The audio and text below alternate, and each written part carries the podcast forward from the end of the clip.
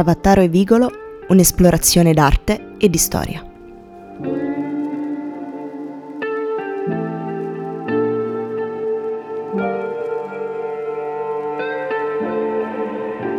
In una valle tranquilla e non troppo lontana c'era una volta la località dell'altopiano della Vigolana. A soli pochi chilometri da Trento, sulla strada che collega la Val Sugana con la valle dell'Adige, sorge il neonato comune dell'altopiano della Vigolana. Il comune comprende diversi centri urbani che fino a poco tempo fa erano indipendenti e che solo recentemente sono stati riuniti sotto un'unica amministrazione, e tra questi ci sono anche i centri di Vattaro e di Vigolo Vattaro, che sono i protagonisti del nostro itinerario. Proprio dal centro di Vattaro infatti comincia la storia che vi raccontiamo oggi, quella dei palazzi e degli edifici di interesse storico-culturale collegati alle figure di personaggi abbienti che dimoravano nella zona. Uno di questi è Villa Bortolazzi, oggi sede di alcuni uffici comunali, tra cui anche la biblioteca. La villa venne costruita nell'ultimo ventennio del XVII secolo, ma lo stabile era in realtà molto precedente. A ordinarne la messa a nuovo fu Bartolomeo Bortolazzi, un nobile del Trevigiano di origine bergamasca già possidente di terreni e di ville e palazzi in Trentino. E uno di questi era, ed è tuttora, a Trento, proprio all'incrocio tra via Oriola e via del Simonino. E poi, chiaramente, c'è Villa Bortolazzi all'Acquaviva di Mattarello, altra sfarzosa residenza seicentesca che oggi ospita feste nuziali e incontri di lavoro. Quella di Vattaro, invece, era stata pensata per essere la residenza estiva, un posto dove poter passare al fresco i mesi più caldi dell'anno. La ricostruzione venne iniziata nel 1686 e impiegò molti anni per essere portata a termine. Quando i lavori della villa furono completati nel 1707, il suo aspetto doveva essere in ogni caso molto diverso rispetto a come lo possiamo ammirare noi oggi. Lo testimonia un quadro a tempera proprio nel salone di Palazzo Bortolazzi a Trento.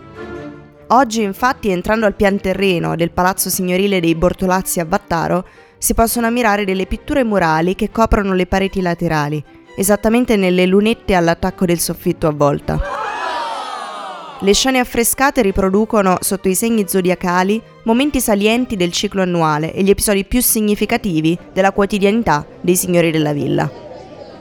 Tutti i dipinti sono opera di Erasmo Antonio Obermüller, un buon pittore di origine tedesca molto attivo nel territorio trentino all'incirca tra il 1675 e il 1705, che li eseguì nell'anno 1700.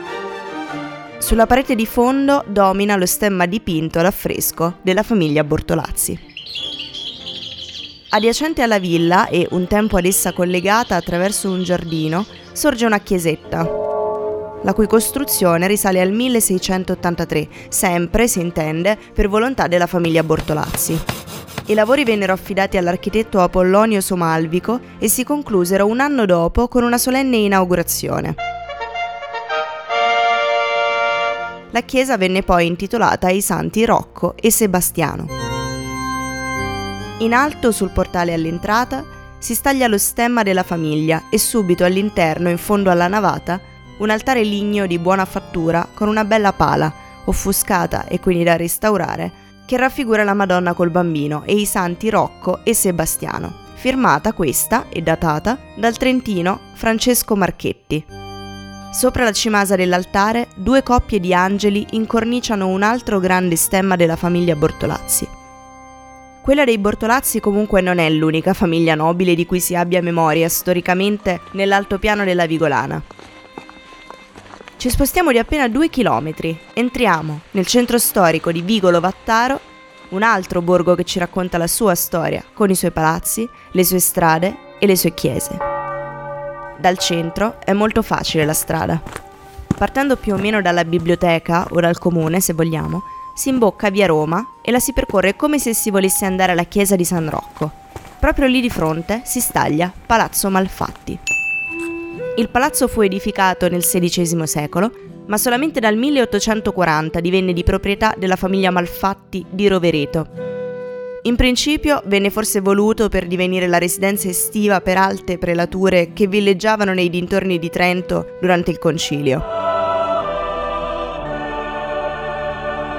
e nel 1763 la proprietà è attestata a Gaudenzo Antonio Alessandrini e solo alla metà dell'Ottocento circa passa al barone Cesare Malfatti.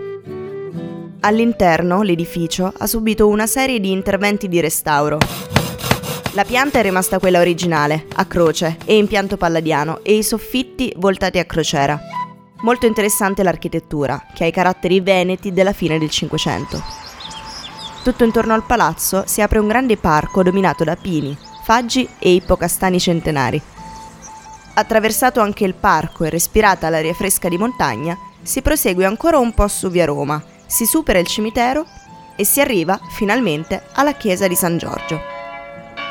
Pare che un sacerdote che officiava il culto fosse presente in questo borgo già alla fine del 200, ma dell'edificio vero e proprio abbiamo traccia solo dal 1390. La struttura dell'attuale chiesa di San Giorgio è sostanzialmente quella costruita negli anni che vanno dal 1538 al 1558 anni in cui una nuova chiesa venne eretta sulle macerie di quella preesistente. Durante il restauro della pavimentazione negli anni 90, infatti, furono portate alla luce fondamenta e frammenti delle mura perimetrali di una chiesa precedente. Se già dall'esterno il suo aspetto incuriosisce, la visita all'interno rivela la sua preziosa bellezza. Se si percorre la sua unica navata con naso all'insù, si può ammirare il soffitto a volta a botte, L'abside ha forma pentagonale ed è percorsa da una fitta rete di costolonature che si intrecciano a formare dei rombi. A fare da sfondo all'altare tre finestre ogivali, le cui vetrate portano i nomi dei committenti. Sulla metà dell'Ottocento vennero costruite poi le due cappelle laterali. Quella a destra è detta del Rosario e quella a sinistra è detta del Crocifisso. Ultima tappa della nostra passeggiata è la chiesa del Redentore, sempre a Vigolo Vattaro, ormai sconsacrata. Si notano subito le dimensioni modeste della chiesetta, cosa che induce subito a pensare che si tratti di un oratorio privato, come effettivamente è. Pare però che venisse comunque frequentato dalle donne che lavoravano nella filanda nelle vicinanze. È per volontà della famiglia siciliani Gentilotti che la cappella fu costruita e i lavori furono completati nel 1759 circa otto anni dopo la commissione. La cappella è piccola, formata da una sola navata e di un presbiterio fiancheggiato da due spazi chiusi molto poco profondi. Le volte della navata e del presbiterio sono decorate con affreschi vivacemente colorati, attribuibili a Pietro Antonio Bianchi, del milanese. Ma la vera chicca è l'affresco della volta principale, si tratta di un bellissimo motivo illusionistico che simula una cupola con lanterna e finestra. Nella volta del presbiterio, un cielo azzurro cosparso da angioletti. Il nostro itinerario alla scoperta della storia del comune dell'altopiano della Vigolana si conclude qui. Incredibile come un posto così piccino possa nascondere così tante curiosità. E voi? Queste le avevate viste?